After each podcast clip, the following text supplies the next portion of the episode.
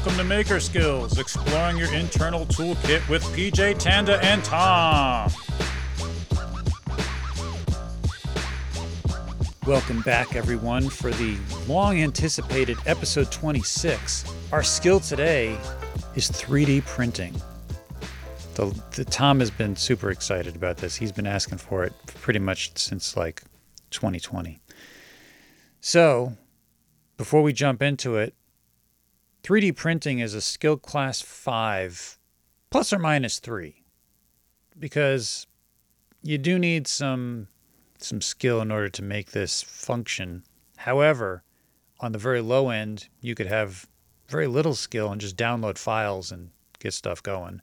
On the high end, you could be creating your own files that are very advanced, uh, which is almost an industrial application by itself. However, I digress. Tom? Yeah. What research didn't you do about 3D printing during the week? 3D printing. Did you guys know that there was a sitcom about 3D printing back in the 90s? No. What was it called? Three's Company? No. Uh, it was uh, September 10th, 1990, first episode air. It was called The Fresh Prince of Bel Air. Really? Oh, my. Yeah. That's crazy. Can you believe it? And that was all about 3D printing. Yeah. Whole thing, whole show. That had, that had, that had Will Smith, didn't it? it did. He's my favorite. Yeah, I remember that. Yeah. I've seen that show, Tom. Yeah. Yeah, a lot of people have. It's pretty popular. Yeah, there was no 3D printing. It, it was heavily disguised. What are you talking about? He was he was a prince, not a printer. No, Fresh Prince of Bel Air. Yeah, that's what I'm saying. He was the fresh prince, not fresh print. He was printed. You're He, He was, was not- PJ, you're literally you're literally repeating the words. I don't understand. You're I understand you're trying to separate these two things, but you're saying the same thing. You're saying Fresh Prince. Yeah, fre- like fresh royalty. You know, not not That not, doesn't make any not- sense. Not prints like from a printer. The sh- it was a American based show. We don't have royalty here. I think that was part of the charm of the show. that would be uh, like a 3D printer, which doesn't make any sense at all. You know. I'm gonna look into this and get back to you guys, but maybe we should throw it over to Tanda. Oh God, Y- y- Tanda, can you do you have anything to salvage Tom's train wreck of an answer? No. It's all on me again, isn't it? I, I, I thought about looking up, uh, you know, kind of the, the, the history of 3D printing, and uh, uh, and I've got, I actually paid back when I got my printer. I paid for a book um, that I should have looked up before the show, but this guy has published a like end all be all you know book on 3D printing for years. It's like a journal that's come out every year since I don't know sometime back in the late 80s, early 90s time frame where he covers all of the different manufacturers of 3D printers, all of the different technologies, and I and I thought about uh, reading from that book, but that's pretty dry. But but I did fork out the money to buy it when I was researching my 3D printer because it was so long ago that I wanted to see what the industry was doing. It, it, is is that is that it? Your That's my that's my non-research for for this episode. so your non-research is that you bought a book years ago. Yeah, and I just started looking up uh, a manufacturer, German manufacturer of high-end 3D printers, but I'll I'll get to that maybe in the in the show. I'm gonna have to file a formal complaint with the union because you guys are just leaving me hanging. Like I got to do all the work and you guys aren't doing anything. That's, that's a, I'm, I'm gonna talk to Jerry and I'm gonna Oh, have my- you guys written up. My agreement is is every third show I have to actually do some legitimate research. Uh, that's in my contract. It's documented. Yeah, th- That's that that contract is separate from union bylaws, is what I'm trying to say. I'm gonna I'm gonna file an injunction. Oh, I think it's I think it's legitimate. Tom signed it. Yep. Tom thought that he was buying something. That's why he signed it. As acting commissioner of the union. Do unions have commissioners? No. Because that's how I signed it. That you're thinking of a police chief.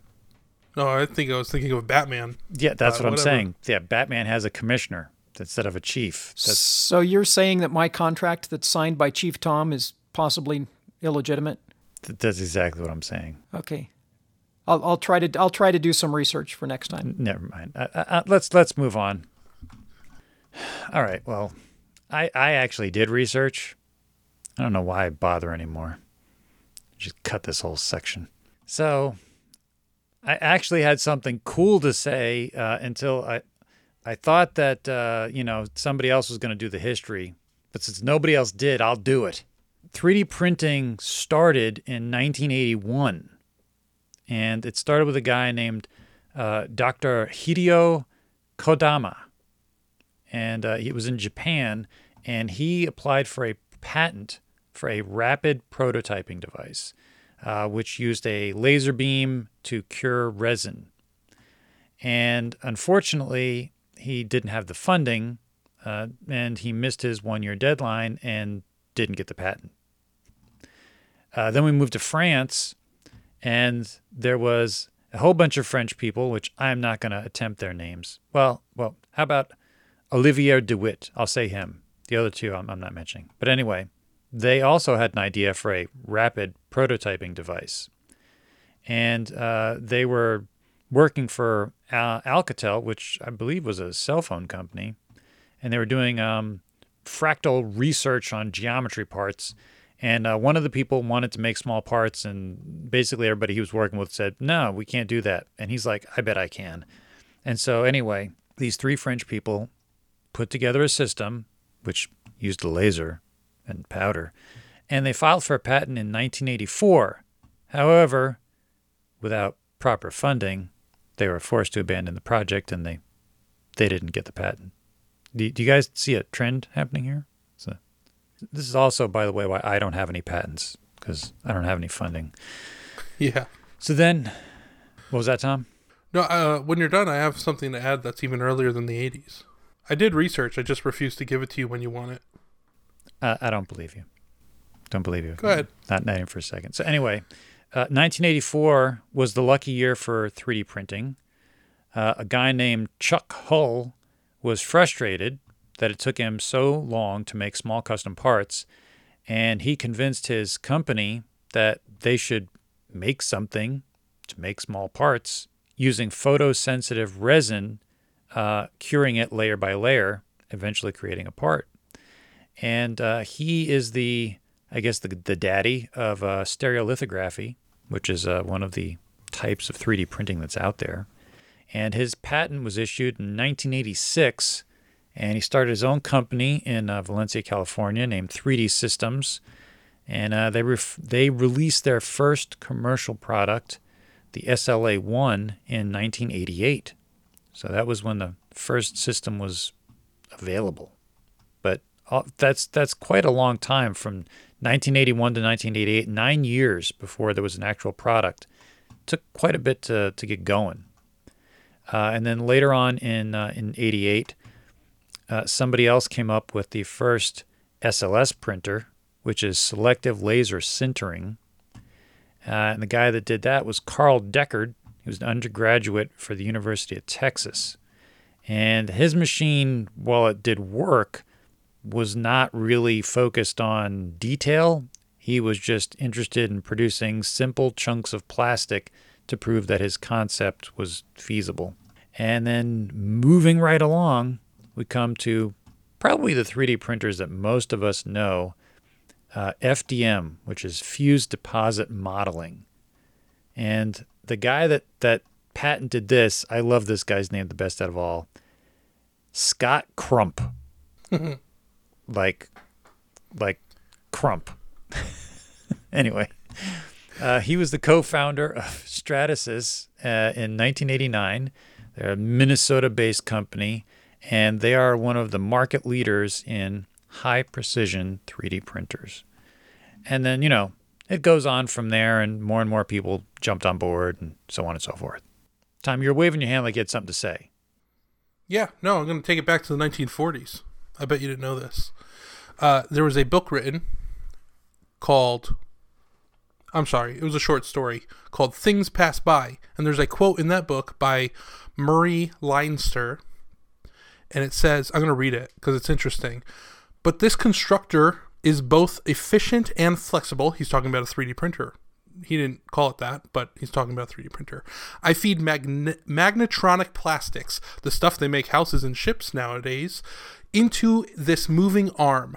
It makes drawings in the air following drawings it scans with photocells.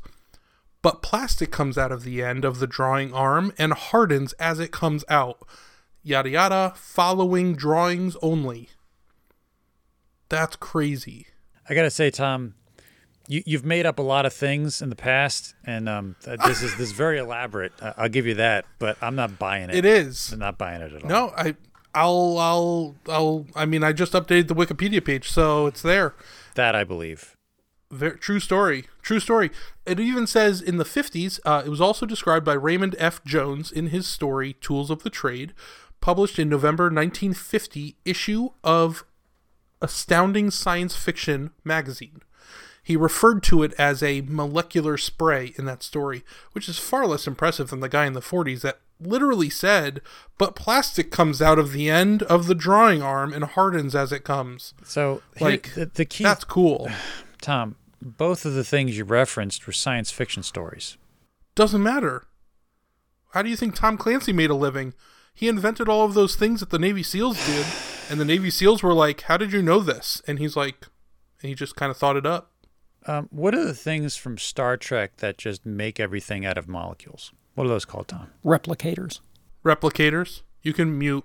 You can cut Tanda saying it, and it'll sound like I knew what you were talking about. Yeah, yeah, but y- you get what I'm saying here. They've they've been talking about replicators since like what the '60s, and I mean, we we don't have them yet, right? Tom, side sidebar. yeah. Hey, Yeah, yep, um, yep. when PJ comes back, you, you, you should Yeah. remind him that this is like a history and fun facts section. So y- your your ideas are, are good. They're they're just fun facts. They're not history.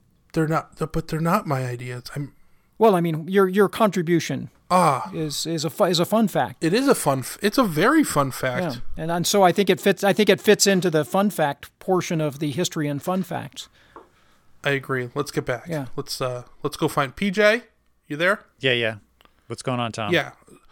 Uh, no, nothing. I just wanted to point out to you that uh, this segment is called History and, and Fun Facts, and I think I contributed some pretty fun facts. Oh, oh. Now you're claiming it's a fun fact instead of actual fact. That's that's completely different. Yes. No, fact fun facts are actual facts. No, not not really. They're just fun facts. Okay, what about your scissor contributions in the past uh, six months? Are those fun or facts? No, those are superstitions. They're, they're neither. Correct. I didn't I didn't want to bring this up earlier, but because I didn't want to steal it from PJ, but uh, I did find a couple of uh, 3D printing superstitions. Really, I, I'd love to hear them. Well, just just two really. One one superstition is that if you don't watch the first layer go down, your print is sure to fail. And and the second one is if it's a small print, you have to watch it the entire time or it will fail. If you turn your back on it, your print will fail. It's true. Those are those, those are fun facts. Those aren't even superstitions. Those are actual fun facts. Those those sound They're like not fun though. Yeah, They're that- facts. that that sounds more like just guidelines. I don't, I don't know if that's a superstition. And if you if you stand on your left leg and and turn around twice, then you can then you can leave and let it print on its own. I mean, if it was like if you don't watch it the entire time, ro- you know, Mecha Godzilla is going to come to your house and eat you in your sleep. I, I, that that I'd buy, but you know, this this sounds like way too believable. Like you actually have to do it. I snap my fingers when I wake up in the morning just to keep kangaroos away. Does, does it work? it works. I, I've, I have yet to see a kangaroo anywhere in New Mexico. So I'm pretty sure that it's working. I'll have to start doing that. I don't want them to start showing up in Pennsylvania. That's for sure. Better to be proactive. You've just entered the dealer's corner where bargains are currency. Prepare yourself. Well, I don't know exactly what I did to please the junk gods last week, but I've got I've got quite a, a haul. Not just one day, but three days of hauls. So the first thing that hit me was the seven minute special. And uh, this was this was a little tricky, I gotta say. Uh, there was a bunch of tools that somebody put up a post for, forty bucks, and the person that was listing it was named Kelly. Now, when I got there, first I thought I was going to, to Kelly's house, uh, but Kelly ended up being James because it was a dude that was having his daughter list everything for him. And I was, as I was, that was the first confusion. Uh, however, 40 bucks, uh, I caught it. The reason it's the seven minute special, I caught it at seven minutes, but I was not the first person. Somebody else had got there before me. Wow. And so I messaged, I was like, I'll take it. Or, or no, I said, is this still available? And they said, uh, they said, no, somebody else got to it first. And I'm like, oh, okay, well, you know, just uh, if it's available, let me know. And five minutes later, she was like, yeah, that guy's not responding. Do you want it? And I'm like, oh, this is this is like one of those situations. Yeah. So I didn't even try to haggle. I was gonna offer like forty, like thirty bucks for the forty, you know, but I, I was just like, yeah, okay, I'll take it. Yeah. The uh the friend posting for the friend or the daughter posting for the dad, it can go either way in the most or worst way. yes. it? Yes. It's it's totally unpredictable, and you you can get yeah. It's it's It sounds like this went in your favor. It did go in my favor. Um, it was an hour drive away, and I, I, the way that it was coming across, it sounded like there was more tools. So I was looking forward to seeing like what else was there. But then the I get to the address, and it's a strip mall, and the guy is waiting there in his car, and he he didn't want me to come to his house because I found out later that his daughter was at the house, and this guy like doesn't know me, and he's like, I don't want you coming around my daughter. I don't know you. But you know, we changed that. You know, so anyway. Um, Forty bucks got me. Sounds like he did know you. He well, we we after. That, thanks, Tom. Appreciate that. That was that's fantastic. Uh, I, ended up talking to him for like forty five minutes, just telling him a bunch of stories, and you know, by by the time I got done, he was like ready to buy something from me. That's I'm not I'm not kidding. He wants to come and buy a bandsaw from me. But um, for the forty bucks, this is what I got. Um, I got six four and a half inch Makita angle grinders. Uh, I got a it's a seven or a nine inch Milwaukee angle grinder. I couldn't tell because the label is a bit beat up. Uh, I got a giant Black and Decker heavy duty drill that probably weighs about 50 pounds. This thing is massive. Uh, I got a Van Dorn drill. I got a Bosch drill. I got a Chicago Electric handheld metal cutting bandsaw. I got a six inch Delta bench grinder. I got an air impact wrench, air ratchet, and an air right angle mini drill. And then this wasn't listed in the thing, but I got it anyway. It was a gravity feed uh, air paint gun with a hopper. And um, all of that, now this was all listed as not working. All of these tools were, were you know, as is. A lot of them had the cords cut. Um, but the guy did tell me that the bench grinder tries to come on and three of the grinders try to come on. A lot of the stuff couldn't be tested because there was no plugs. But you know me, I'm just going to tear this stuff apart and I'll be surprised if every single one of them doesn't work, you know? So that was the first deal. Uh, the second deal was called the Quick Freeze. If you guys have followed me personally long enough, I know we haven't talked about it on the podcast, but every July I go wild blueberry picking because where I live, wild blueberries grow. And every morning for breakfast, I have a, well, every other morning, I have a blueberry smoothie. And the main problem I've been having is when I go picking, normally I'll get on a good year about 30 quarts, but then my freezer is packed full of blueberries and you barely can't fit anything else in there. So every year, I, like it gets right up to blueberry season, I'm like, oh man, I should have got a, like one of those chest freezers, you know, not a giant one, just a little freezer to put the blueberries in. So I'm getting the jump on it. So I've been looking for a freezer for the last couple weeks, and it's it's been going back and forth and back and forth, and they're not they're not cheap. Even used, they're not cheap. And I almost had one for free, but someone else beat me to it. And then Wednesday, I see this one come up, and it's not far away. It's like 30 minutes away from me, which was the closest one I'd seen so far. And the lady has it up for $130. Her name is Lynn. And I said, um, Lynn, is this, are you firm on the price? And she said, No. What were you thinking? And I said, Well, I'm gonna be honest with you. I just need these for blueberries. I, I pick blueberries every July, and I just I just need a freezer to put them in. You know, my budget's seventy five bucks. If that's too low for you, I, I understand. And she goes, No, that's good. Come get it. Nice.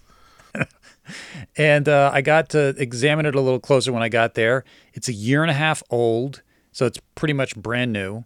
Um, they sell it at Lowe's for $194.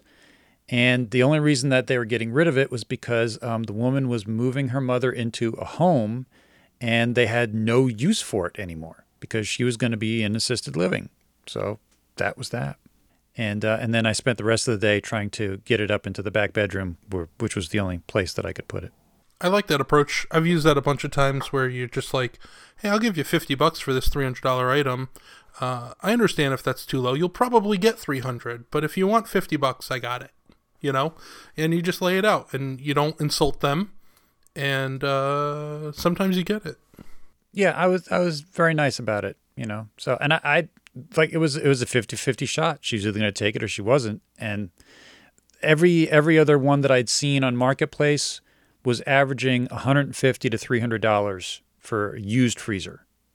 So, um, and and actually, this one was bigger than what I wanted. This was a five cubic foot freezer. I, I only wanted a three and a half, so double bonus. And then we get to the round robin Easter deal. I had several pickups on Saturday. Uh, the first of which was a for a vintage Foredom flex shaft with a pencil handpiece, a tin of burrs, a pin vise, and a foot pedal, paired with a central machinery flex shaft tool with an extra flex shaft cable, who I bought from Nevin. And uh, Nevin wanted 50 bucks. And I said, How about 40 bucks? And he's like, Yeah, okay. So I got it for 40. Uh, then next, uh, I stopped by. This is all down south of me. So each thing was like an hour away from the next thing. I stopped by and I picked up for myself a vintage Thor sander angle grinder from this guy named John. And if you know me, I love Thor tools. He wanted 35 bucks. And I said, Hey, how about 25 bucks? And he goes, That sounds fine. Come get it. So I got it for 25 bucks. Then we come to the, the, the stickler of the group.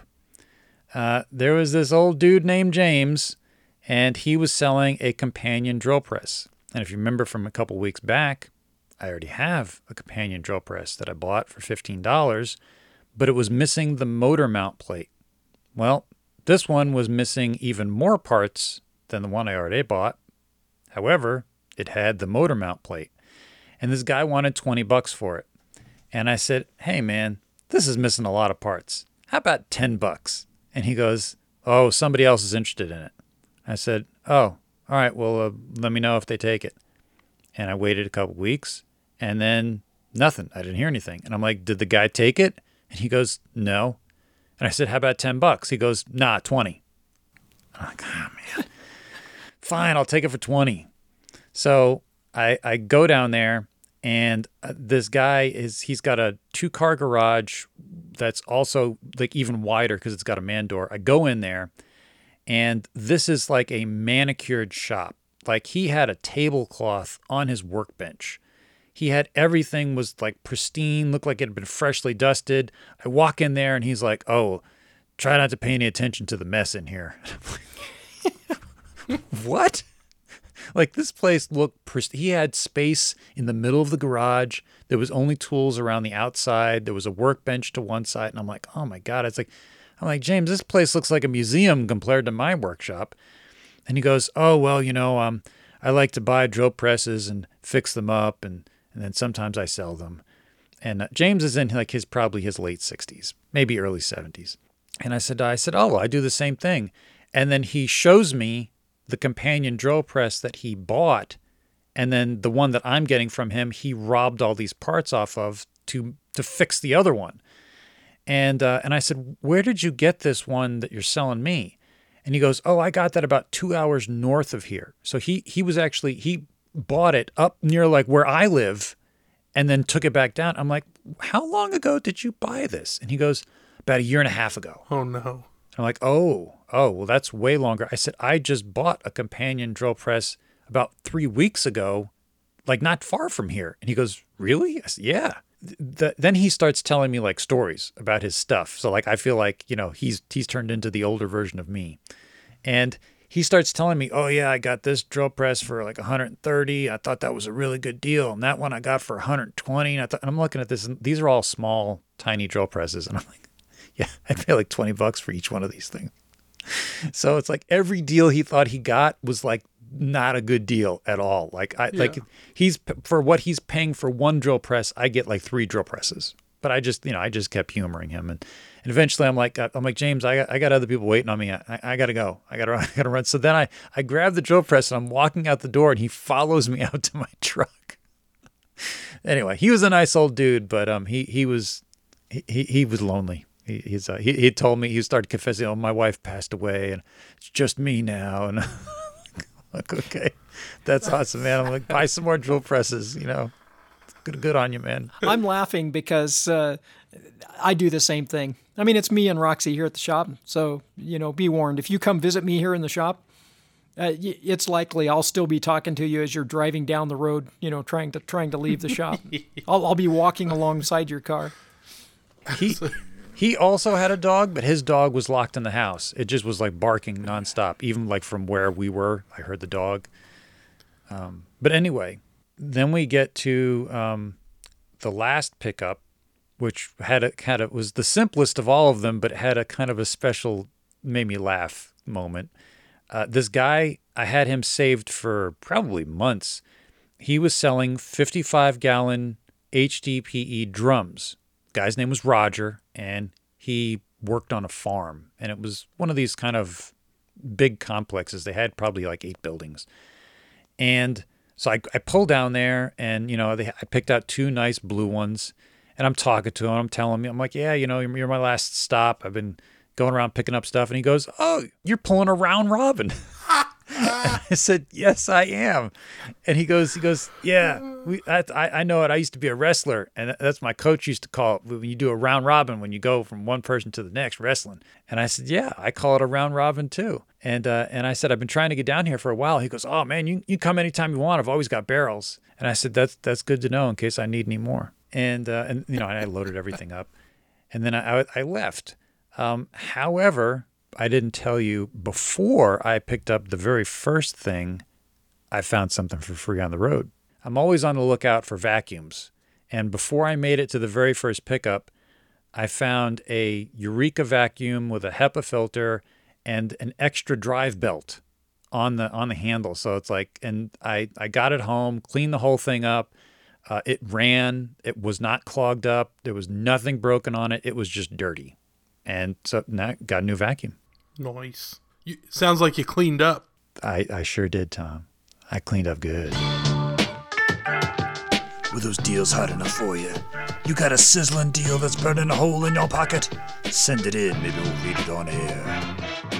All right, it's time for personal history.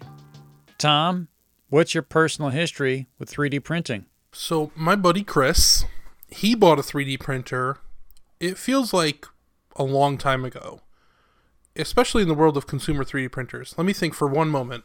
Probably 10 years ago, which is like forever ago, right? Tanda, you probably bought yours 40 years ago before anybody invented them. I understand that. Uh, that's why you're on the show, honestly.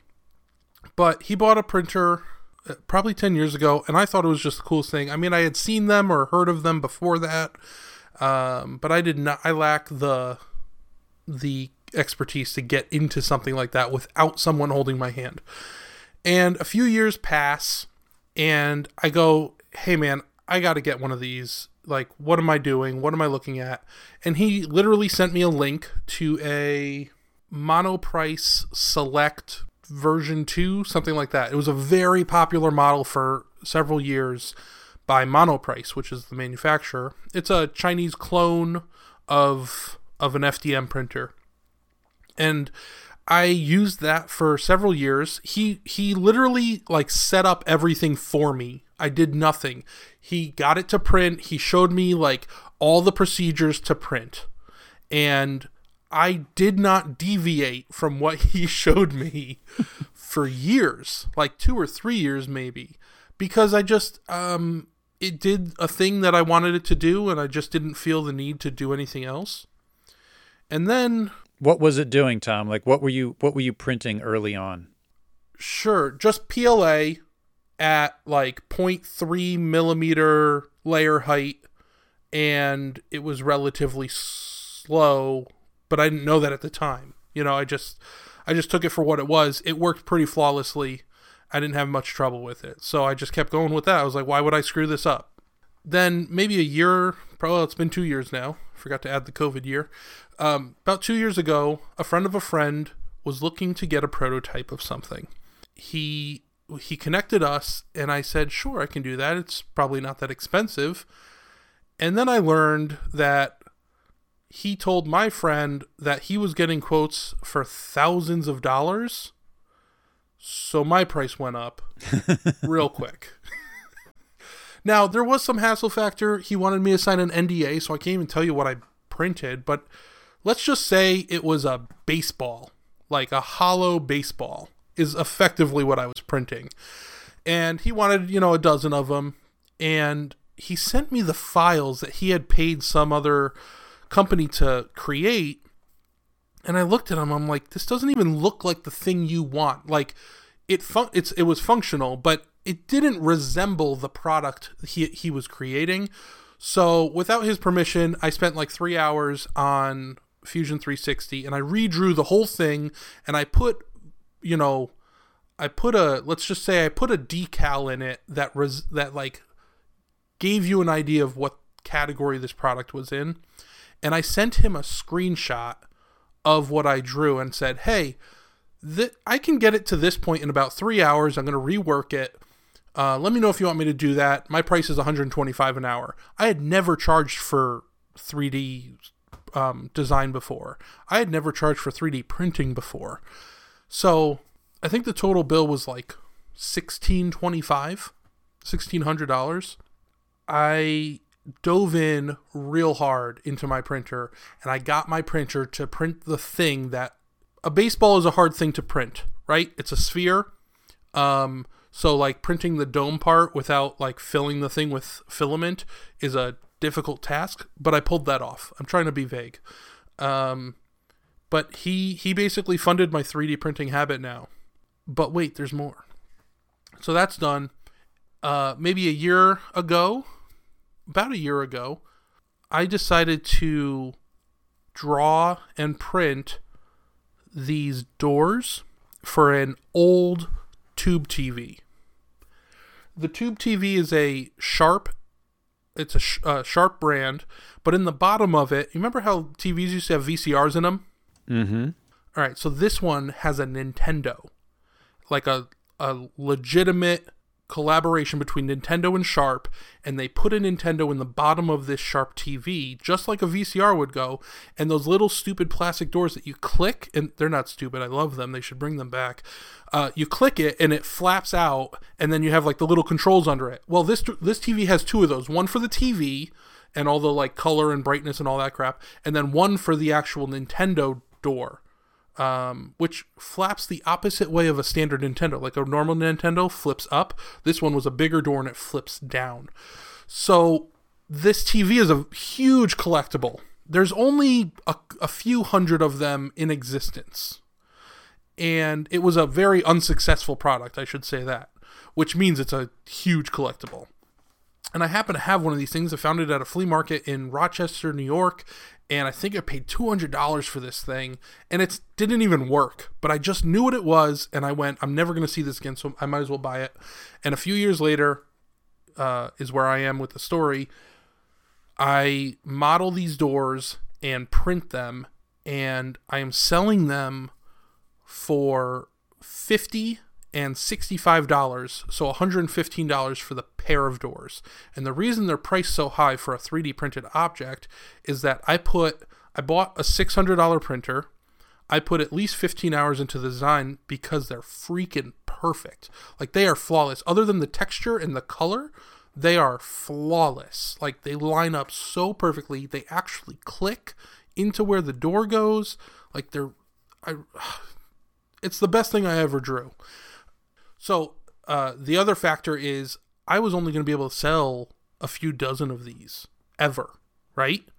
So I needed to make all my money back on like 30 doors.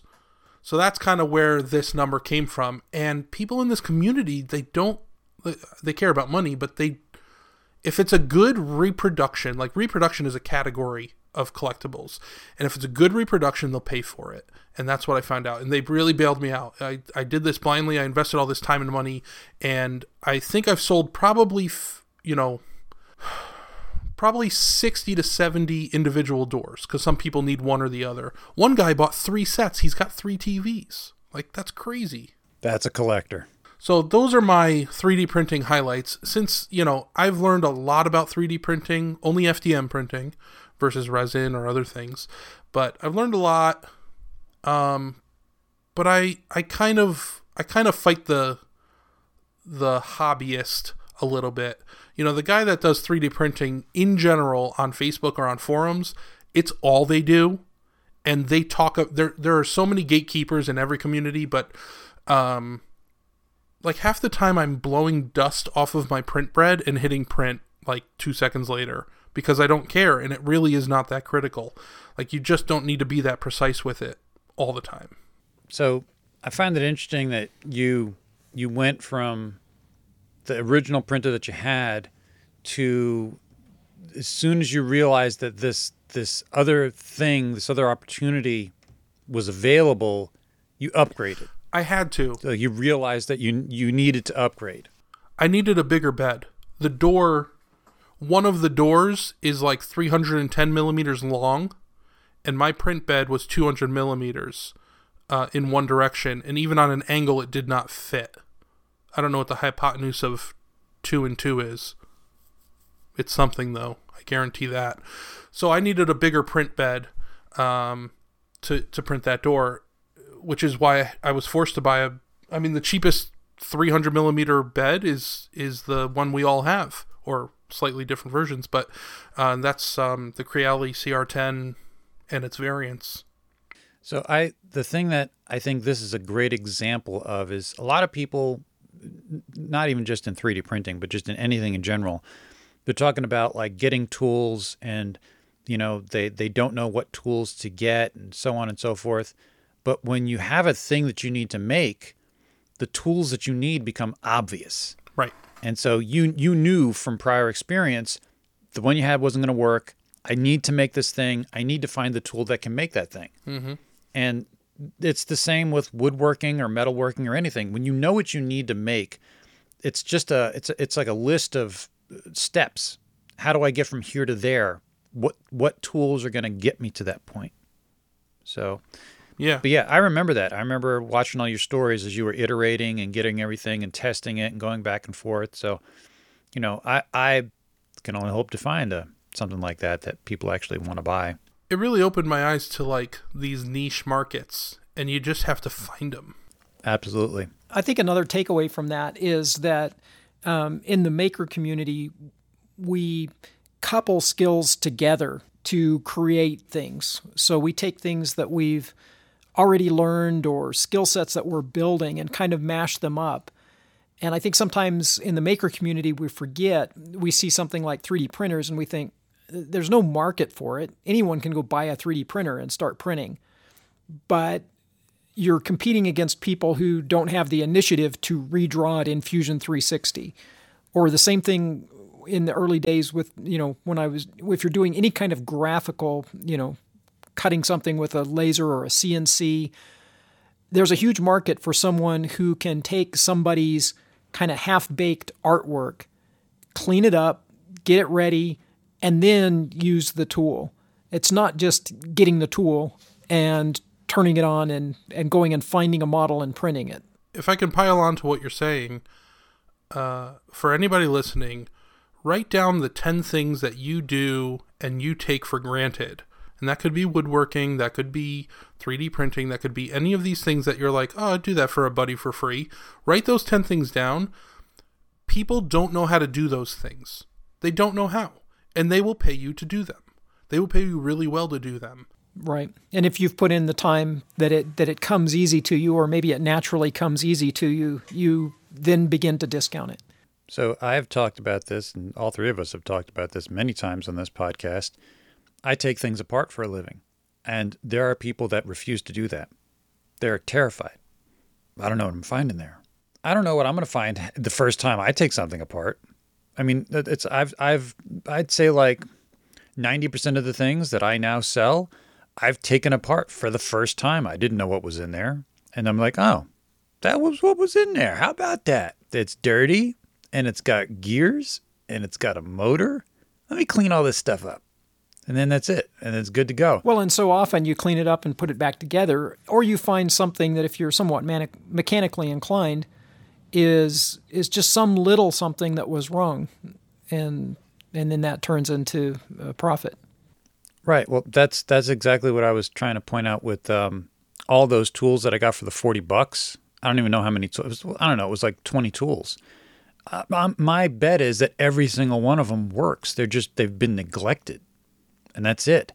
So it's the same thing with the three D printing. Uh, yes, it is widespread. It is very very accessible, but that's also like saying computers are widespread and accessible. But how many people do you know with computers that can actually write code like Tanda does? Right. Yeah, it's a and, and the other thing that couples nicely with the 3D printer is your other interests. Um, why isn't you know why aren't there a bunch of other people 3D printing doors for the Nintendo TV combination? Well, because there's so few of them that there aren't even pe- no one's even aware that such a thing exists. And if you have some hobby that you enjoy doing or some collectible and you 3D print a, you know, companion piece for it or something, chances are you don't have a lot of competition because you're just so far off the radar. Totally. So I did. I don't know if it's corporate espionage, but let's go with that. Uh, someone new entered the group of TV owners recently. Uh, I won't say anything yet until he actually puts out a video, but he's got like he's approaching half a million YouTube followers, and he's in the Nintendo. He's in like the vintage game community, but he also makes stuff, and he has a resin printer. And he was like, "Oh, I was." Uh, he's like, "Do you share the files?" I was like, "I don't," because I want everybody's doors to remain at that value, right? Um, he's like, and he, I was uh, not afraid, but I think he was going to just recreate his own and, and make his own. And I was like, how do I prevent that? So I said, I'll send you a door. I'd love for you to tell people in your video where you can, where they can get them, you know? so I sent him a door which completely disincentivizes him from needing to draw one, which honestly uh, anybody with sk- the skill in fusion can do, but you need a door. You need a real door to to copy. Anyways, I won't talk about the details. So, that's kind of exciting. I'm looking forward to seeing that video come out. That, that was a smart move, Tom. I think a lot of people wouldn't even Right? think of that. Uh, That's uh, it cost me nothing. It cost it cost me ten dollars. It was like five bucks to ship and maybe four dollars in plastic. Well, yeah, but in, yeah, that's instead of grumbling about it or, or being all upset that this guy's ripping you off, you just you, you just turned the situation around. Well, because I know he'd give the files out for free and they would be subpar, not because only because he wouldn't have put the time into it because he just wanted something complete.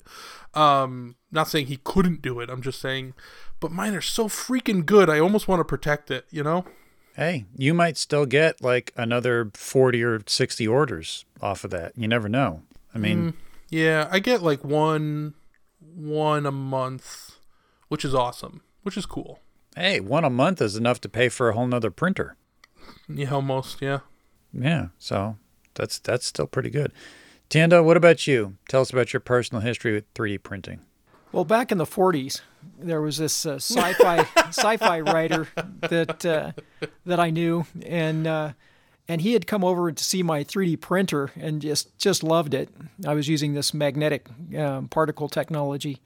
No, um, the uh, my my first experience with a 3D printer it, it was truly magical because I had never heard of a 3D printer, didn't even know such a thing existed. So this was probably in the early 90s. And I was working on a contract for for this recently formed conglomerate. It was Square D and a French company called Telemecanique and Modicon. A whole bunch of companies were just recently purchased by Schneider Automation or Schneider Electric. And they were doing this joint project together. And I flew out to write some firmware for these these giant VFDs, like 200 horsepower Wow. variable frequency drives that Square D was making, or the controller could be on put on a bunch of different drives. But I had never seen a, a VFD that big. But anyway, the, what we were making was this network adapter that would allow the Square D drives to operate on the the French industrial networking protocol, um, and Modicon had had made some of the original variants of this, and we were just talking like beginnings of the hardware, and they had you know a few chips on like a on an early prototype circuit board, and then there and then in the part of the conversation, this guy just randomly goes, "Oh look, the cases are here," and it's like. You've, you've, you're just starting to make this project. It's not even on a real circuit board yet, and you have injection molded cases. And he's like, No, these were 3D printed. Whoa. And I'm like, 3D printed? And and and I'm- and I think he's like, you know, like me. I, I think that I don't think such a thing exists. I think that like he's walked off the set of Star Trek or something. Do you recall what you thought he meant when he said 3D printed? Like, hearing that for the first time ever, did you think, oh, that's an interesting concept? Or did you go, what does that even mean? I think it was a little bit of both. I mean, 3D printing is a pretty good name for 3D printing, and so It is. But I I couldn't conceive of how it was printed because it looked like an injection molded, you know, piece of plastic to me. That's And awesome. that was probably partly because, you know, I, I was totally unaware of the technology. So I wasn't inspecting it closely because I wasn't comparing it to anything else. It was just a plastic part. I I just wanted to chime in on the, the, the thought that comes to mind when I first heard 3D printing. Uh, and I, I don't remember exactly what year it was, but I'm gonna, I'm gonna ballpark it around 2012. I I believe when it before I saw the printer, but I heard of 3D printing, I immediately the thing that jumped into my mind was something that was just floating in space that was being formed. Like I just imagined it like just in in a in some sort of encapsulated area that was just like bit by bit was being built and then when it was done it just like fell to the ground. Like that like that, a hologram. well, sort of, yeah. I mean, it's just like, you know, uh, more like you ever seen those um those laser light shows where you can see like the lasers in the dark and it's like Yeah. writing on the walls and stuff, like something like that, where it's like the lasers are just building it in empty space, and then all of a sudden it's done, and it's like, oh look, a thing. Cool. Printed in 3D. Yeah, that's that was in my mind. That's that's what I thought was happening until I saw. Oh, it's a little box. That's that's not what I was imagining. Oh, yeah. What a letdown. Yeah. So this was this was Yeah. stereolithography. And so then he explained he's like, yeah, there's this company here in town and they've got, you know, it's like there's a vat of goo and they shoot it with a laser and it, you know, and it hardens the top layer and then it, you know, gradually forms this this part.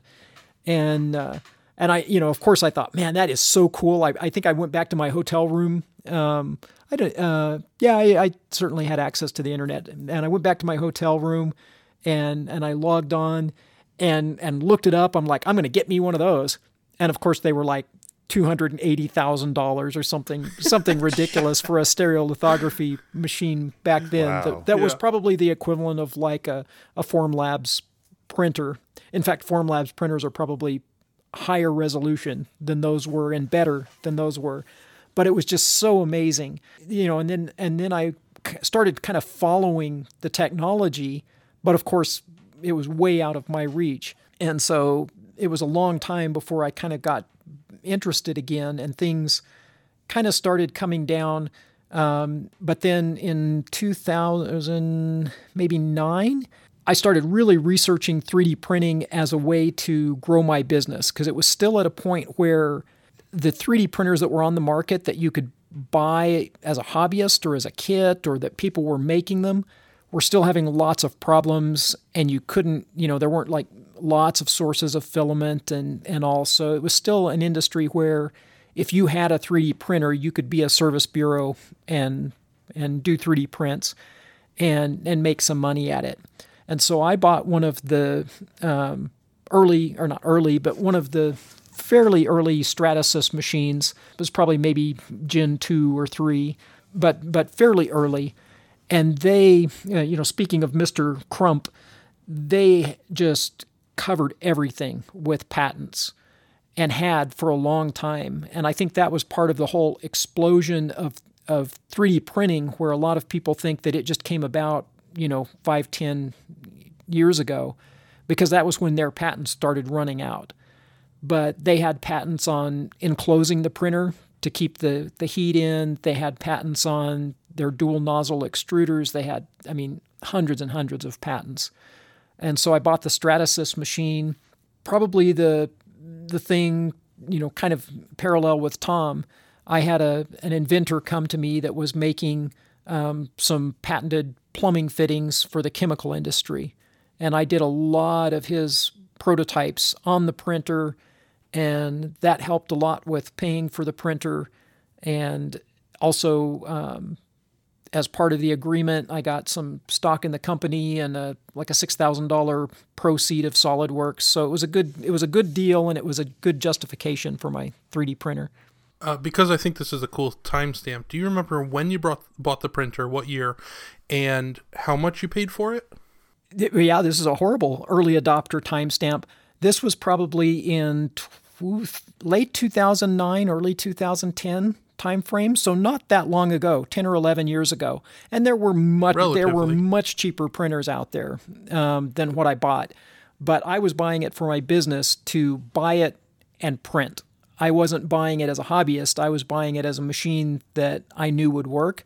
And I think I paid around sixteen thousand dollars. Wow! And that was that was the printer and some extra wow. extra spool feeders and a whole bunch of uh, a whole bunch of filament, and then also um, this printer prints in ABS and has a water soluble filament. So, eh, well, water soluble in air quotes. It's actually like a sodium hydroxide solution. Mm-hmm. Um, and uh, and it, there's a heated bath that goes with that. And so you put the solution in this heated bath, and then if you print parts that have internal structures, like you were talking about, like this, like a sphere, you could print support structure inside of something like that. And as long as there was some little hole in it, then you could put it in this bath and it would dissolve out all the support material. So you can print and then dissolve away the supports. Um, so it was like a full system to just hit the ground running with a 3D printing service bureau. But uh, yeah, it was quite quite expensive. There's somebody that is actually running a Kickstarter campaign right now. I see it advertised almost every time I go on Facebook and that is the exact same thing that they're advertising. That it has two, it's dual extruder, and one mm-hmm. of the things is made of dissolvable filament. Yeah, there you can buy them, and I've thought about uh, um, retrofitting mine. I think there would be a market for retrofit Stratasys Dimension series printers. There's there's a few different models in that line that people paid so much for, and they're so costly to keep operating compared to just buying a new Creality like I did recently, that I think if you just use the mechanism of it, because it's a very good mechanism, it's got a heated build chamber that's insulated. Um, the dual head extruder is kind of cool. It kicks back and forth, so the two heads sit over the exact same spot on the print bed, and then it and then it rocks over and puts the other uh, nozzle over the top of the same place, and so it's got a lot of clever features and really good mechanics. It's really solid. So I think you could just strip strip it down and then just use all the mechanics and use a, a smooth stepper board or something and run G code on it and and I think that there would be people then it'd make, make sense to buy, buy those on Facebook Marketplace and eBay for a couple hundred bucks and retrofit them. Well, that would be what I would call a captive market. You've got people that already own them that are probably in the same position that you're in, where they're unhappy because the prices have come down on everything. If you could offer them a way to make those useful again, I, I, you would have a huge customer base because you know Stratasys was selling these things for a long, long time. Yeah, there are a bunch of them out there, and uh, and the the filament. There's one company selling a knockoff of the filament, but the filament has a, a E squared prom in it, um, in the cartridge or in the I don't know, in the holder that goes with the filament that you get. And once X amount of filament has run through that, you you know, you have to buy another chipped cartridge, so the filament's really expensive. So yeah, I think the retrofit would be a would be a good venture. Well, I am the I am the youngest of all the 3D printers here, in, in that I just got mine a couple weeks ago. Not even a couple weeks, a week and a half ago, I think. And I want to say that it's let's go back to 2012 when I first heard about 3D printing because that's kind of where everything started for me. When I first saw them, my immediate reaction was the detail on these things sucks. I saw multiple prints and everything was jagged and it looked clumsy and I was just like I I could see the potential that was there, but it just looked like it was not useful. Welcome to the club. You're doing it right. So yeah, that's that's basically it, Tom. That so anyway, I saw them and I'm like, okay, this needs time to grow. And I said, I don't know how much time, but and I don't even I didn't even know what I would use it for at that point because in 2012 I was full on in the film industry and I didn't I wasn't really like making and and repairing things like the way that I'm doing now. So uh, I thought, you know, possibly it could be used to make things uh, to help me in the film industry, like um, like camera jigs or, or something that you know maybe a, a more expensive part that I couldn't afford, I could 3D print. But then we come into the second problem that I saw with the printers, which was the plastics that were available were not strong enough. They just didn't hold up in comparison to metal parts. And so I was like, okay, that that's that's a break right there. It doesn't look good and it's not structural and I need something that's functional. So I had to wait for that to catch up also. And then of course there was the price. Even in 2012, now it wasn't the stuff I was looking at was not $16,000, but it was still like up over a thousand, fifteen hundred, two thousand dollars for little tiny 3D printers, small print beds. And so in the back of my mind, I'm like, okay, well, I know these things exist. Let me just store that away and I'll keep an eye on it. It wasn't until really the three of us got together and we started talking about it extensively. Uh, I mean, I, I, my, I would say my most recent prior to us, my most uh, physical exposure to 3D printing was when I went to Maker Faire in 2018. I believe that was the year. And uh, I met uh, Joel Telling, the, the 3D printing nerd. And I had no idea who he was at the moment, you know, at the time. Uh, he had a, he had a, uh, high five glove on. And every time you high fived him, he clicked a little number and it, it increased the digit on his glove. So you could tell how many high fives he'd gotten that day and there was he was there with some team of people and they had one of those 3D printers that was like it was like three three uh, columns and then the print head was on three arms and it just the, the columns moved the arms up and down and then you could move it all over. Um, the only thing was this printer was like two and a half stories tall. It went from the bottom floor of this building up over the top floor and they were printing like life size a life size octopus for like hours. I, I watched this, and they I think when that was done, they took it off, and then they printed like a uh, like a like a 1950s rocket, but it was like the size of a small child. It was it was gigantic, and so that was like that was kind of eye opening. Like I had no idea you could do prints that large, and these were super detailed. And uh, but of course, you know, you're looking at something like that. It's that that is probably like they custom built it. You know, it wasn't I, I don't think you could actually buy it like a kit that was a two story tall printer. But anyway, that that kind of got my juices going as far as okay, we're catching up. And then when the three of us got together, um, I saw, especially following Tom's stuff with the renditions and prototyping of the Nintendo doors, I started to see that the details and things were really coming up. It was really starting to look like usable, functional parts and then the, the, the final thing was I started seeing ads and postings for carbon fiber filament, which I, I just saw an ad today that said, um, forget prototyping in metal, use carbon fiber reinforced nylon. It's lighter and stronger. Now, I don't know if that's true, but it's an equal comparison. That was the other thing that kind of put me like, okay, I need to get one. And I was actually ready to get a 3D printer last year when, you know, COVID hit and everybody's like, oh, you're all going to get checks. You know, the government's sending out checks and you're going to get money and we're going to help you out. And I didn't get. and then they decided, we're going to come out with another check. I didn't get that either. And uh, I know there's supposed to be like a third one coming. I, I don't have high hopes. So they, uh, you know, somewhere it said if you didn't get your check, uh, you have to report it with your, you know, your taxes. Let people know that you didn't get. Because every time I checked, I called the phone numbers, I checked online, and it kept telling me the same thing.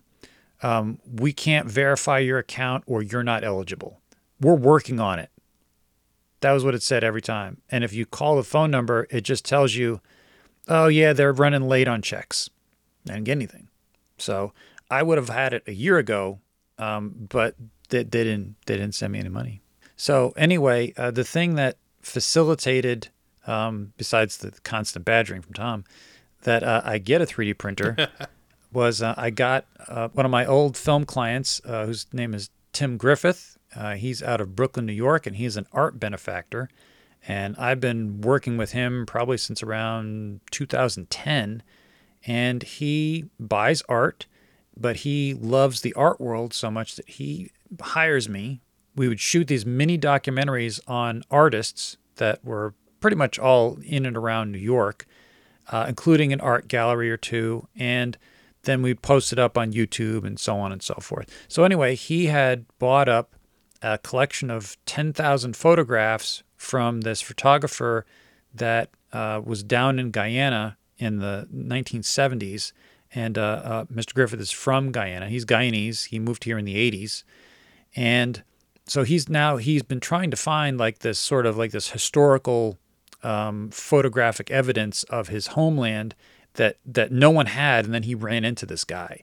So he bought this whole catalog. And I went down there in February and we interviewed him. And, you know, he talked about his time there and the photographs and so on. So, anyway, that enabled me, that gave me the finances I should say, the extra finances uh, to be able to purchase a 3D printer. Otherwise, I, I still would not have one. Uh, my budget is very tight from month to month, in case you guys have not figured out. So a little bit of extra money goes a long way in the in the junkosphere. And um, other than murdering two owls and then you finally getting a third one off of the print bed, I haven't actually printed anything else.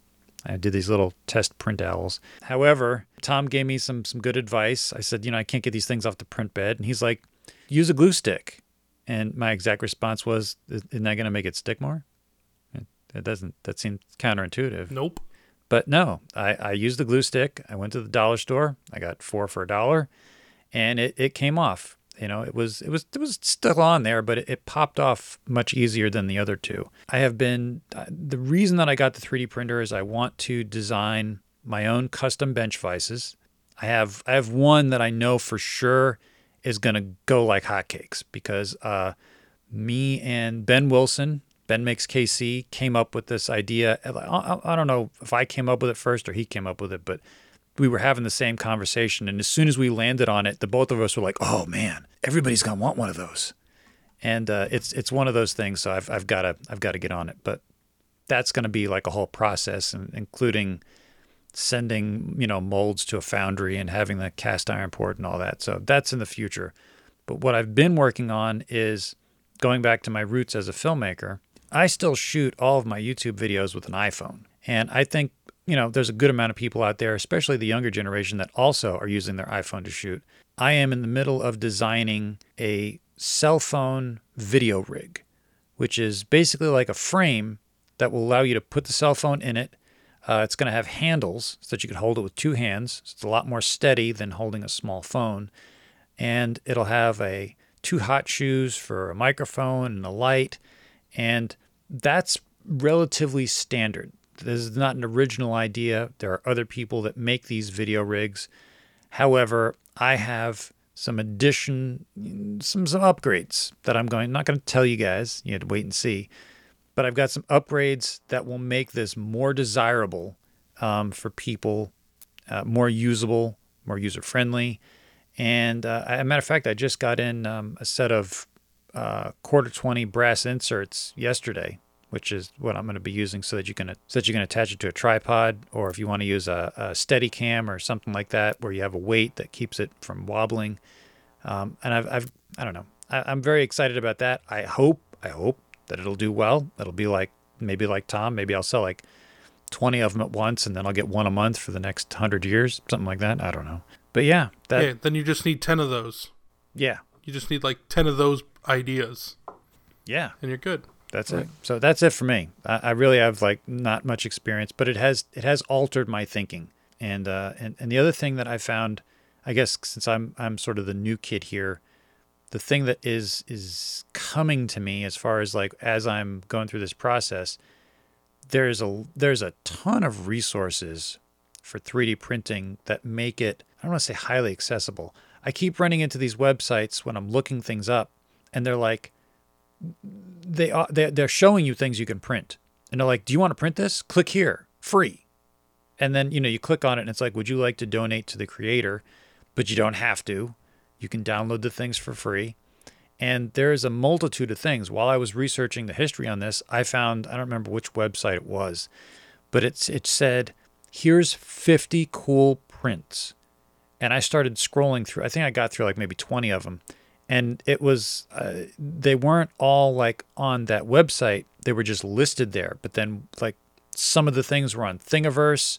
Some of them were on the Prusa website. Some of them were on, there was another one called like Grunt or Crux or something like that uh, that I'd never heard of.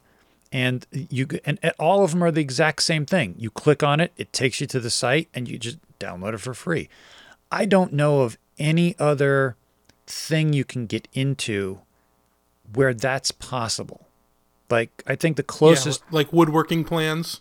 There's not that. No, I'm saying there's not that many free woodworking plans, and if they are free, they're usually mediocre. Yeah, but it, even the woodworking plans, even if you can get those, you still have to build it. Yeah, You know, you, it's not true. it's not like you get the plans and then then the table saw does it for you. You still have to do everything. The printer does everything. You know, so I- it's, it's yeah, I don't know if this is if this is true or if I'm uh, just starting a conspiracy theory, which I think could be fun. But uh, Let's start one. I'm on board. okay, but uh, you know, because it, a 3D model is a 3D model and can be you know massaged into a STL, a stereolithography file, and fed to a 3D printer. There are many things that you can just find on McMaster-Carr or you know wherever, and almost all vendors that are trying to stay up with the times and be competitive now have 3D models of anything you can buy in terms of hardware on their site.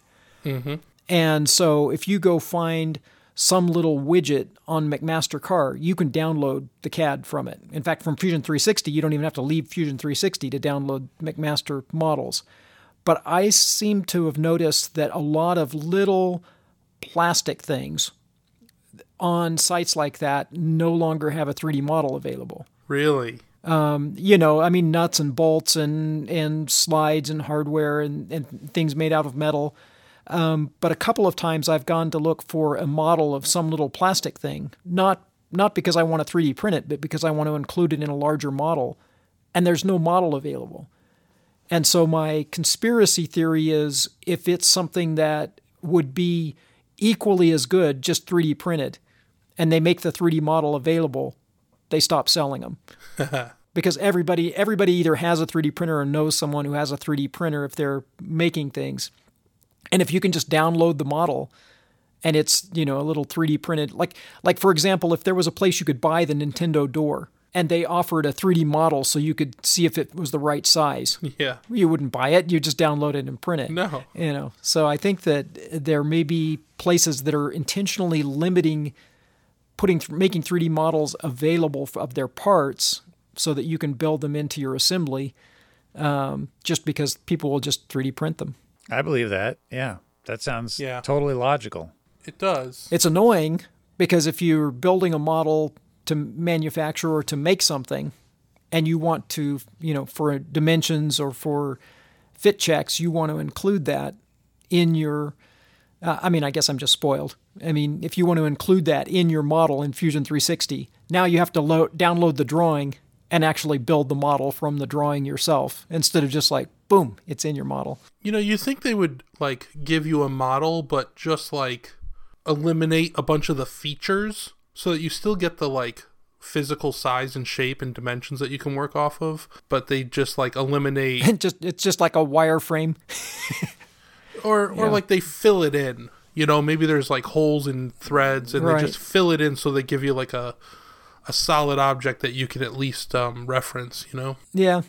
I mean, it, I mean, it becomes more work, though. You know, in some cases, to to do that. No, sure, but honestly, they should just they should just give it up. They should just give up the files and just deal with the the fallout because that's where it's going anyway. So what's the point? yeah, right. In At, a at some point, you just have to say, you know, these aren't marketable items anymore. People can just 3D print them. Will or or True, or but- or for this item that's easily 3D printable, you have to pay 50 cents to download the model. But but even like just let people have it because if you're 3D printing the the little thing that they're giving away for free basically, you're not going to print 50,000 of them. You're going to buy 50,000, but you're going to print 20. Right. Maybe you're going to print 50,000. Maybe I don't know you as well as I thought I did. Yeah, I'm I'm building a farm out behind a print farm, out, out behind the shop. I'm willing to bet that whatever it is that you're trying to find, like that that doesn't that they're not offering on McMaster-Carr, someone else has that file online somewhere. Oh yeah, probably. If you just if you just keep hunting it hunting it down, but usually it's something simple. By the time you go out trying to find it, and then verifying that it actually matches what you're going to order, you could have modeled it. Well, sucky darn, I think it's time for one of them old-timey commercial interludes and stuff.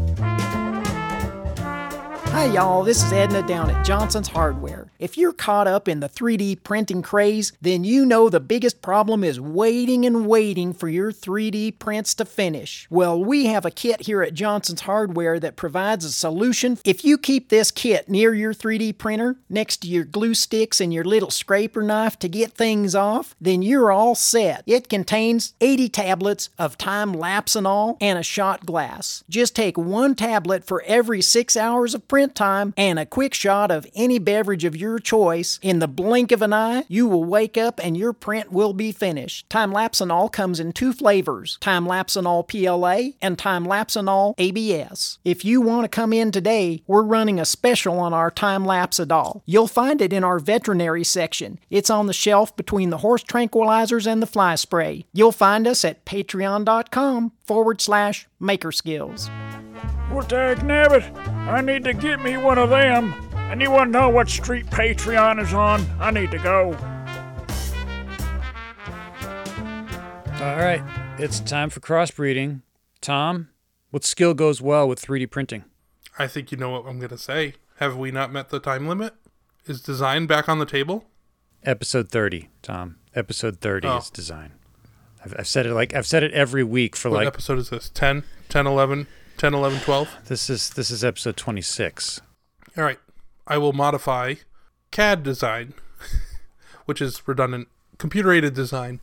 I learned how to use CAD because I bought a 3D printer. Now, you can buy a 3D printer and not know how to draw on a computer, and that's fine. You will have a lot of fun with a printer, but there is no comparison to being able to draw your own things and print them out. That is an acceptable skill set. Full stop. Tanda, what you got? Man, that, that's what I was going to say. So I'm going to have to go with my alternate, which is uh, rationalizing. I, I, I think that uh, you have to uh, you have to be a really good rationalizer if you're going to get a 3D printer, because uh, I think all of us that have a 3D printer had something that we wanted to print that could only be our you know it was our unique design that had to be 3D printed because when it comes right down to it, you know, you're you're you're not going to make anything that already exists cheaper by Right. 3D printing it for the most part. right. And uh, and there's you know print quality's coming up and everything, but you're probably not going to make it as good 3D printing it as what you could buy, and you're probably not going to be able to. Uh, um,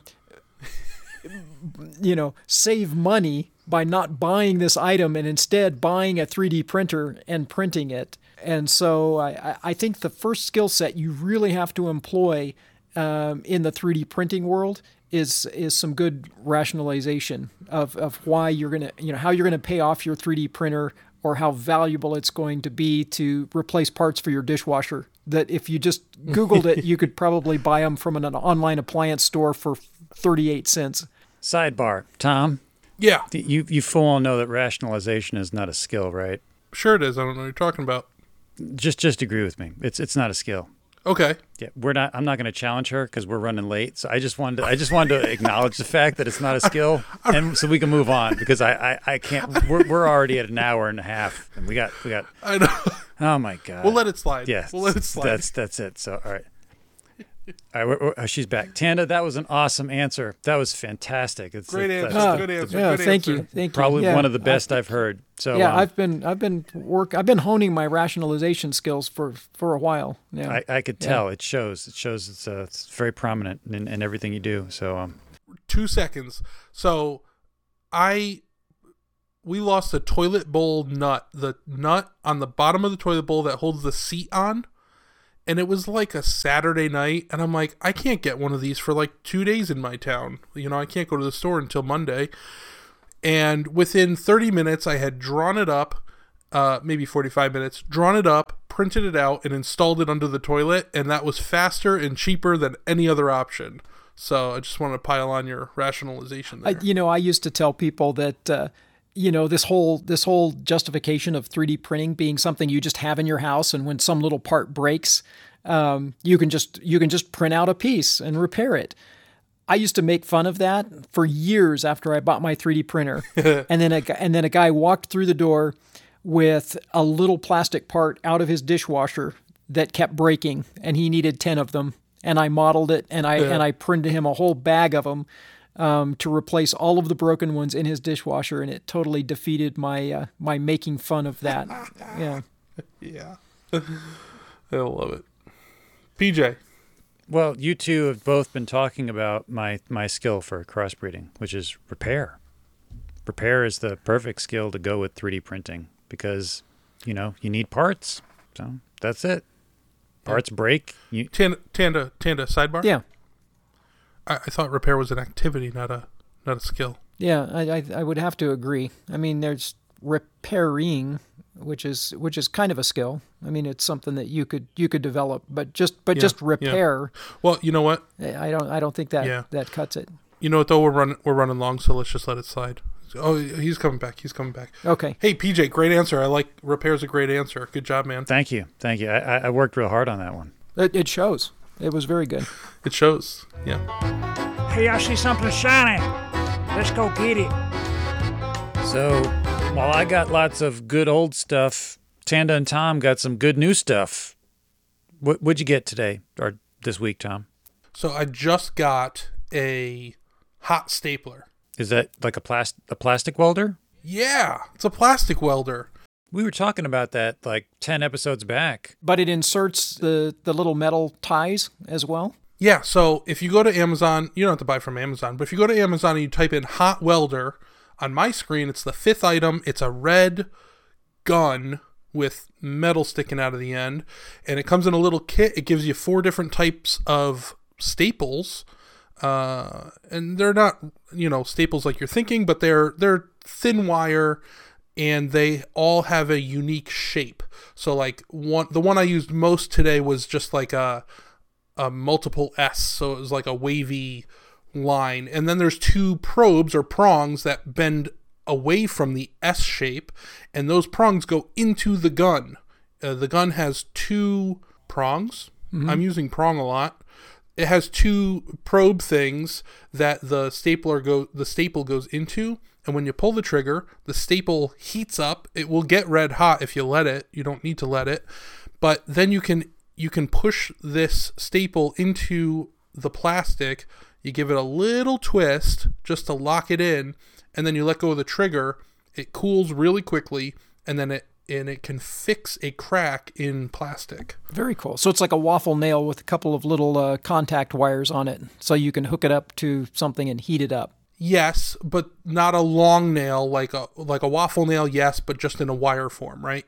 just to clarify. Oh, okay. So it has it doesn't have a lot of depth to it. None. It's a paper clip. It's just a wire. It's a wire. Okay. It's liter- it's it's literally a paperclip bent into a funny shape. Uh, each end of the paperclip goes into this gun, and and and it, it heats up. You just you stick it to the plastic. It's gonna melt right through, and you give it a little twist to really like lock it in. Otherwise, you could pull it right back out. What did you get that for, Tom? Uh, forty bucks. That's not what you meant, though. No. I bought it because, um, I don't know if it was a year ago. I have these plastic sheds. They're really big, like eight foot cubes, uh, Rubbermaid sheds, and I buy them used because they're like two hundred bucks instead of eight hundred dollars. And one of them, the door was just so messed up. One of the doors, there's two doors. One of the doors was so messed up, and I had taken my soldering iron and just like squished plastic together along all these cracks. I mean, there's just a mess of cracks on this door. But you can't replace the door. It's just it's plastic. There's nothing else like it. So I did that and it kind of works, but since I fixed it, a lot of those cracks are re re-cracking because I'm using it. I'm pulling the handle and the handle re-cracks. But today I tested it out on the tractor I bought 2 weeks ago.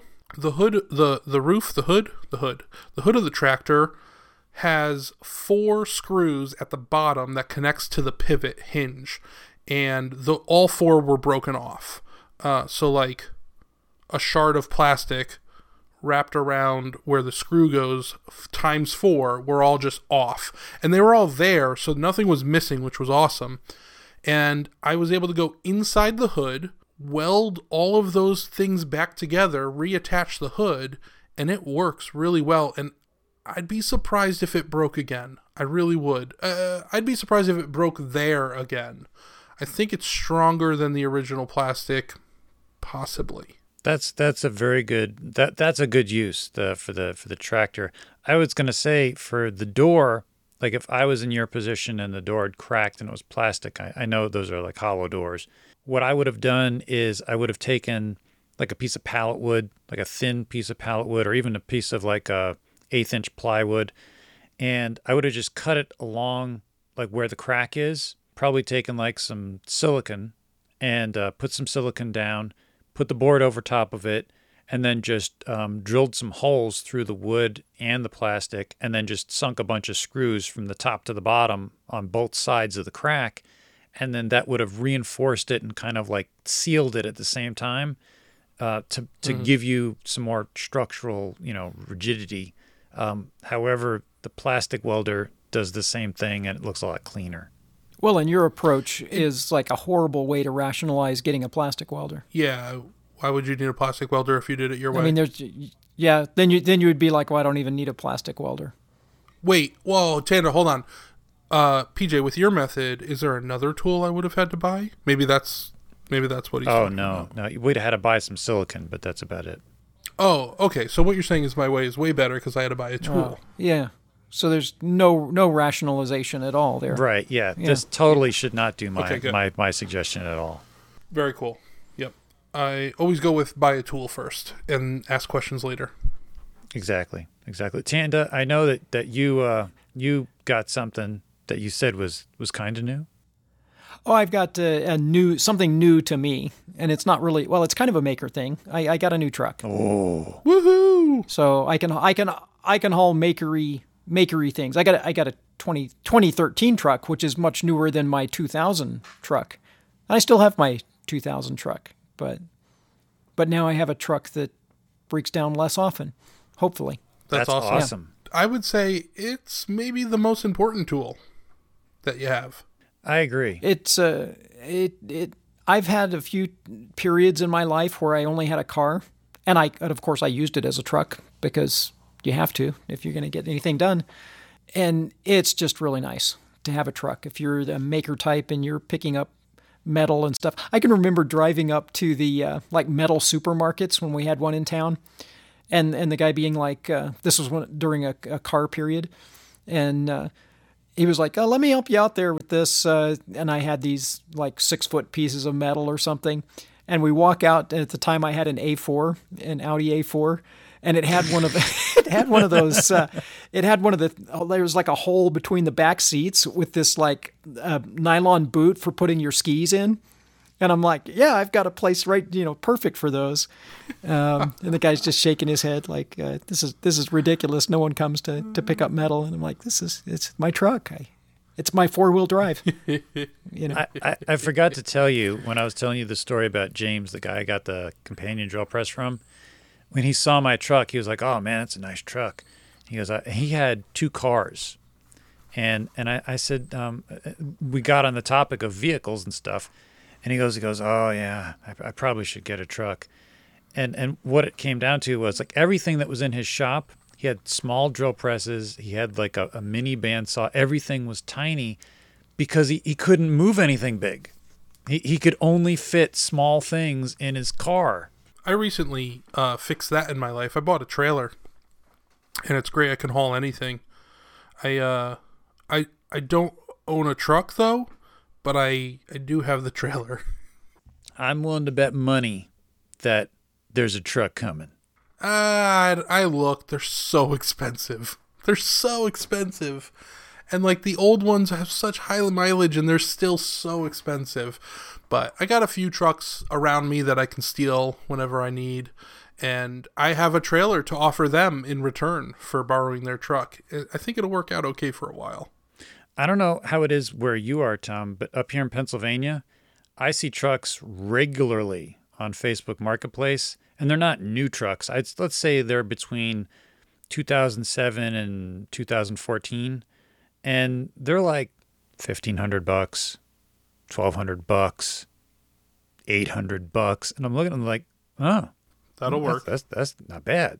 That's pretty good. You know, I mean, they are some of them are high mileage, but still, you're getting a truck for eight hundred dollars. I mean, yeah, maybe you got to fix a couple things, but you, y- try to buy a new truck. You're, ah, They- yeah, they're it's ridiculous. It's I mean, new a new truck these days costs more than the first house I bought. Yeah. Literally, it's it's ridiculous. you can buy a Porsche for less money than it than a fully loaded Dodge Ram costs. Yeah. Yep. Like I, Crazy. the, this is now this is going two years ago. I'm sure it's the same now, maybe more. But I was looking at buying a new Dodge Ram, just just pricing it out, and I, I of course I want stick shift because I only drive stick shift, manual transmission. Well, for Dodge Rams now, you can only buy a manual transmission if you're getting a 2500 or 3500 series truck. You can't do it with a 1500, which is what I have right now. And if you want a 2500 with a manual transmission, it is mandatory that you get a Cummins turbo diesel engine, which is a $10,000 option. Mm-hmm. 10,000 that's a car. And I don't I don't need crazy. yeah, I don't need diesel. I just want a manual transmission. So I already know what like if if I ever do go into a dealership and and uh, you know, I know I already know what the argument's going to be. I'm going to get right up in the guy's face and be like, "Look, I don't want this engine." So if you can't give me a regular gas engine, you're gonna have to come way down on the price, buddy. I'm I'm leaving.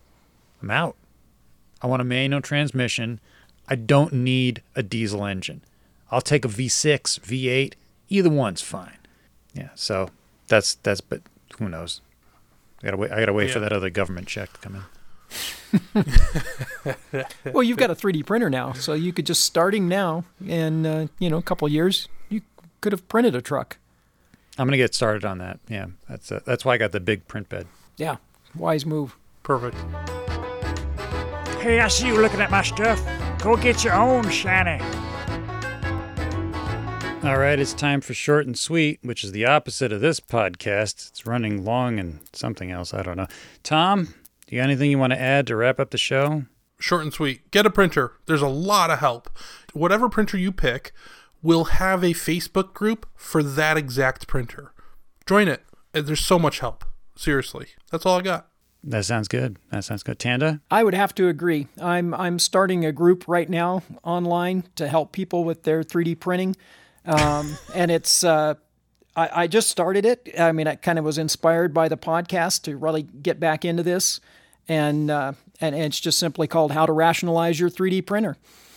and you can go on the forum and you can kind of give us a little background, maybe what your family's like, uh, you know, and uh, we'll come up with the, we'll get together, we'll put our heads together, and we'll come up with a, a good reason that you should have a 3D printer. I think this group needs to really exist.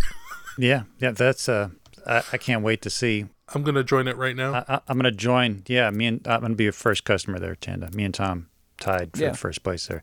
So I, I tried to get Fresh Prince of Bel Air, but it was taken. that that'd be a great name. that that would be a great name. Yeah, then- but then you'd have to move. That'd be the the only downside. So um, so as for me, um, one bit of advice I've got for the end of the show is if you buy a new 3D printer and you start printing your testy, you know, your little test benchies there, and you're, you're trying to get them off and they keep snapping, um, don't wait for advice from your friends. Just go on Amazon and order a magnetic pull-off sheet for your printer bed because that's what I did. And uh, you know, so I'm just uh, now I have glue and a printer bed that's magnetic. But but you may still need to use the glue on that bed. Oh, I'm definitely using the glue. I've got four sticks here. It's got to go somewhere. Okay. Um, Gotta go somewhere. Well- it's not edible. It's non toxic, but it's not edible. Well, the- the other the other thing is um, the, the the only downside to that magnetic sheet kit, which maybe a lot of people don't know, is it warns you if you read the fine print that is only good up to a certain temperature because if you raise the temperature up too high, then it loses its magnetism, which means Right.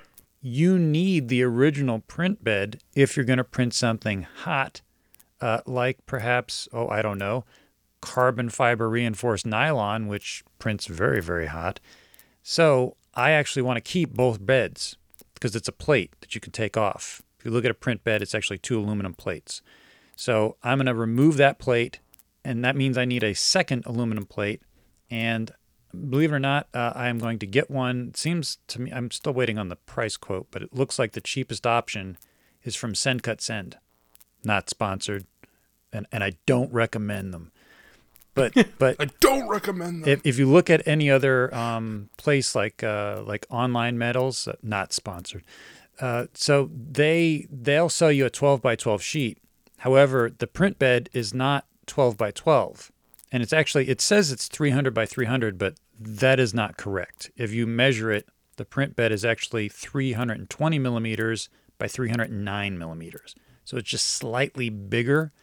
So uh, all I did was I just drew up a, a file in um, in my I use uh, Cinema 4D for my designing, and uh, I sent it to SendCutSend, and they said there was something wrong with the file when they received it, so I got to resend it. But um, yeah, that's how I'm going to get it, and I'm probably going to order like a bunch of other cut things from them just because you know they got brass and I love brass.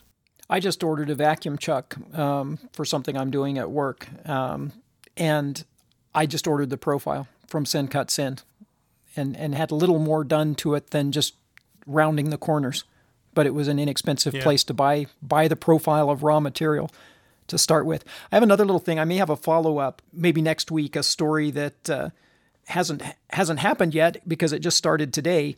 I just got a call today from a machine um, I don't know, builder, repair person today that occasionally calls on me to do some PLC or some controls work. And he said, I've got a 3D printer. And I'm like, oh my gosh, he wants help with his with his 3D printer. And and I want your help with it. Well, it turns out this 3D printer is at a business somewhere, and I've never heard of it, but it's made by a company called Roboze, a German company. And I've only just looked it up because I just had this conversation like before I drove here to start the podcast. But we're going to go work on this printer later this week to see if we can get it working. And it's advertised as the most accurate 3D printing technology in the world for high performance super polymers and composites. Hmm. And so it could be could be a fun adventure. And it was kind of funny because he's like, "No, this is a commercial printer, and it's just a little one." And and I'm like, "Oh, okay." And he's like, "It's like four feet by four feet." What? And I'm like, "Well, that's that's not little." and he's like, "Oh, I work on big Yeah. machines. I don't know what this 3D printing stuff is. That's a little machine. In my world, a, a four foot by four foot machine is a little machine." Um, and so, uh, yeah, maybe maybe this time next week I'll uh, I'll have a, a story of what this t- 3D printer does. Very cool. Sounds good. You for listening to this episode of Maker Skills. If you should need more skill information, you can find us on Instagram at maker.skills. You can also email us at makerskillspodcast at gmail.com. You can find me at PJ Galati, son of the junk hunter, on Instagram and YouTube. You can find Tanda at Tanda Madison on Instagram, and you can find Tom at Infinite Craftsman on Instagram. We welcome any comments. Please leave us five star reviews on Apple so that we can make more skill madness come your way. See you next time.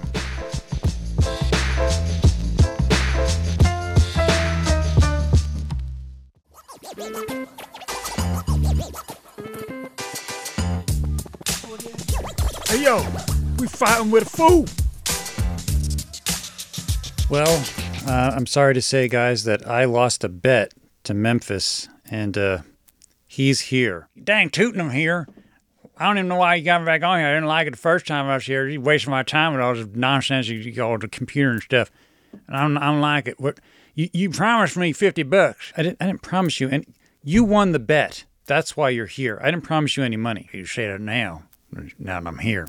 Some So, so anyway, Hey, hey, Memphis. what, what you want, lady? Oh, I just uh, I, I saw you eyeing PJ's uh, 3D printer, and uh, what, what do you what do you think of that? I think it's a big waste of money. It's a giant paperweight. I don't know what bothers sinking his money. He could have got a whole, you know, truckload of beer for how much the thing costs. It's ridiculous. Well, that's that's true. You could buy a fair amount of beer with the 3D printer, but you can you can make things. You can print print out things that you didn't have before. You could print paperweights. You know, paperweights. You know, listen. I, I make something every time I go sit on a throne. You know, and I don't have to pay nothing. So, and, and um, that's about the same thing what he's got over here on his table. They actually work fairly similar. Yeah. are, are you are you, Memphis? Are you trying to say you're you're comparing my my ability to make things with a 3D printer to you taking a dump? Is, am I understanding that correct? Yeah, what, what I got spelled out for you? You want to smell it too? That's, that's exactly what I'm saying, boy. Don't you boy me. I'll kick you right out of the basement. All right. Then where are you going to go? Well, you don't got to be mean about it. Man's early extruder. That that's true. Some some of the some of the earliest 3D prints. I don't know if I'd, I'd call them 3D prints, but yeah, I, I guess uh, that is that technically they are. 3D poops. Close enough. Fresh, fresh prints. I don't know what he's talking about. What is, what is he talking about, Freshie? He's talking about a TV show. Yeah, it, it's it's like you know early early prints were done that way. They were actually like frogs and and ant deers and and all kinds of things. It's just the resolution was really really low. Archaeologists just haven't discovered yet that they're just super ro- low resolution prints. I ain't interested in any kind of, kind of nonsense. The only kind of prints I like is like Playboy and Penthouse and, you know, the full color. You know, give me the spread and all that. That's right. That's the kind of prints I'm looking for. You know, I, I don't know if it's just nonsense or you talking about the dinosaurs and stuff. It's just ridiculous. Oh, this is this is 3D printing though. This is not just 2D. This is actually three dimensional, like like like almost real. Uh, almost. Re- what? What? Are you, are you trying to say I, I can get some some some real uh, Playboy playmates? Uh, They- from well, they have to they have to fit within your print bed, but yeah. Yeah, that's that's what I'm trying to say. I want to get them on the bed. Yeah. So, so how how how do I how do I do that? There. That sounds that sounds kind of nice. Okay, well, I'm going to give you some instructions. You're going to need a glue stick, and uh, and you you're going to want to put a little bit of glue stick on the bed first. Why, why, why do I need glue on on my bed? If you don't put a little bit of glue stick on the bed, then then you know your your playmate is gonna is gonna stick. It's gonna be really hard to get off the bed. My bed's already sticky. I got to add more on there to make it stickier. Oh. That that doesn't make any sense. I, I don't know. I don't know. That doesn't make no sense. It it. I mean, all right, fine. I'll put a glue stick on there. That's fine. I, I, how, how, how do I get me a bunny? Well, you, then you're going to need to get a, a model of your model.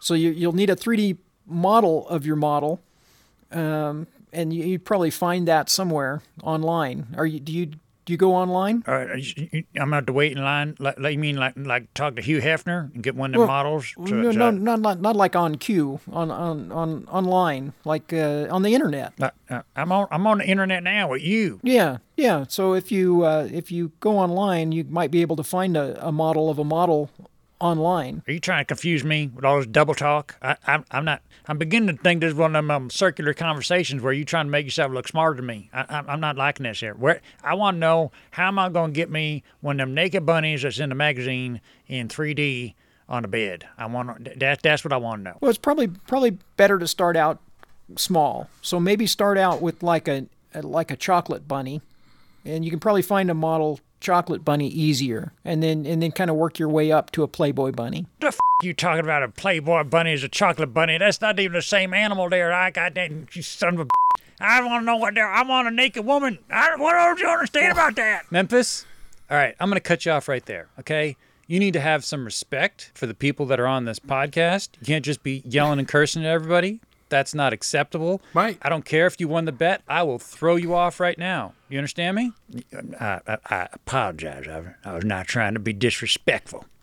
Man, my kids listen to this podcast. I mean, not by choice. It's just on in the background, but they're going to hear those curses. Yeah, I think I think PJ can maybe edit some of that out. I was just trying to avoid the situation of, uh, you know, of PJ's computer because I'm I'm sure that's the computer he's going to use if he goes on the internet, and I want to have him not be looking up unseemly things. Well, let me just let me just to go back to what we were talking about. I just want to clarify, uh, Memphis. You understand that if you do accomplish the things that Tanda is trying to instruct you, the, these are going to be plastic models. Uh, you- you- What? What? Uh, well, yeah, I know. I know. Some some of them have like the plastic surgery. I'm I'm well aware of that. Uh, but the- you know, I get like you know the quadruple D.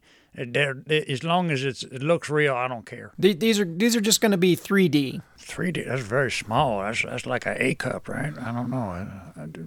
What? What? That's actually reasonably good size, but they're going to be entirely plastic. Right. Not not just a little bit of plastic surgery. They're, the the the your bunny is going to be entirely made of plastic, Well, are, you, are, you, are you talking like a spork? much like a spork. Yes, only maybe more attractive. Oh yeah, that sounds good. Where can I get one of them? You, Memphis, you understand this is this is not a real woman you're getting here. It's going to be a plastic, like a toy, okay? Yeah, yeah. A, a toy. That's, that sounds good. Uh, I get a toy on the bed and, you know, have some, some alone time. And Me- Memphis, I, I don't- I don't think he understands what we're talking about here. This is is- it's going like right over his head. Is there anything else that Memphis might want to print? I mean, I mean, surely he's got like an alligator collar or or some you know chew toys for alligators or something that he could print. Uh, well, you, you know, Buford would love some some stuff there, but he's he's a little more picky than me. So I don't know if we. Uh, uh, can you can you can you print any gator toys? I, I would think so. I mean, if you can if you can find you know models out there or make your own. Ga- What kind of toys do gators like? I mean, they, they don't like. Do they like bones? They like like plastic chickens or Well, well uh, he, he he likes them if they look like uh, people from Florida. no? Well, Wait, are you are you trying to tell me the whole time you've been down in Florida over the winter, Buford has been chewing on Floridians? Is, is that what's been happening? Uh, well, uh, I, I I can't I can't can't say can't really say no. And exactly why why can't you say, Memphis, exactly what what happened? A matter of fact, why are you back? It's actually still a little chilly up here. It seems like you're back a little early from Florida. Or there may have been some uh, misunderstanding with the local law enforcement, and I had to, you know, I had to leave a little early. That's all. Buford ate somebody, didn't he? I, I can't confirm or deny any of those accusations. All right, but I, I think uh, I think that's our show. Yeah, but um, um, I I highly regret bringing Memphis on. I'm not going to thank him at all, and uh, I I'd like to thank Tom and Tanda for being here for wh- whatever the heck that just was, and uh, I, You're welcome. uh, I, I I'm going to apologize to everybody that uh, had to experience this, but um, we'll, we promise to come back next week without this ridiculous circus. is that where the term fluoridated water comes from? I hope not. Water filled with Floridians. Oh my God. Yo, dog, you should never fight a fool.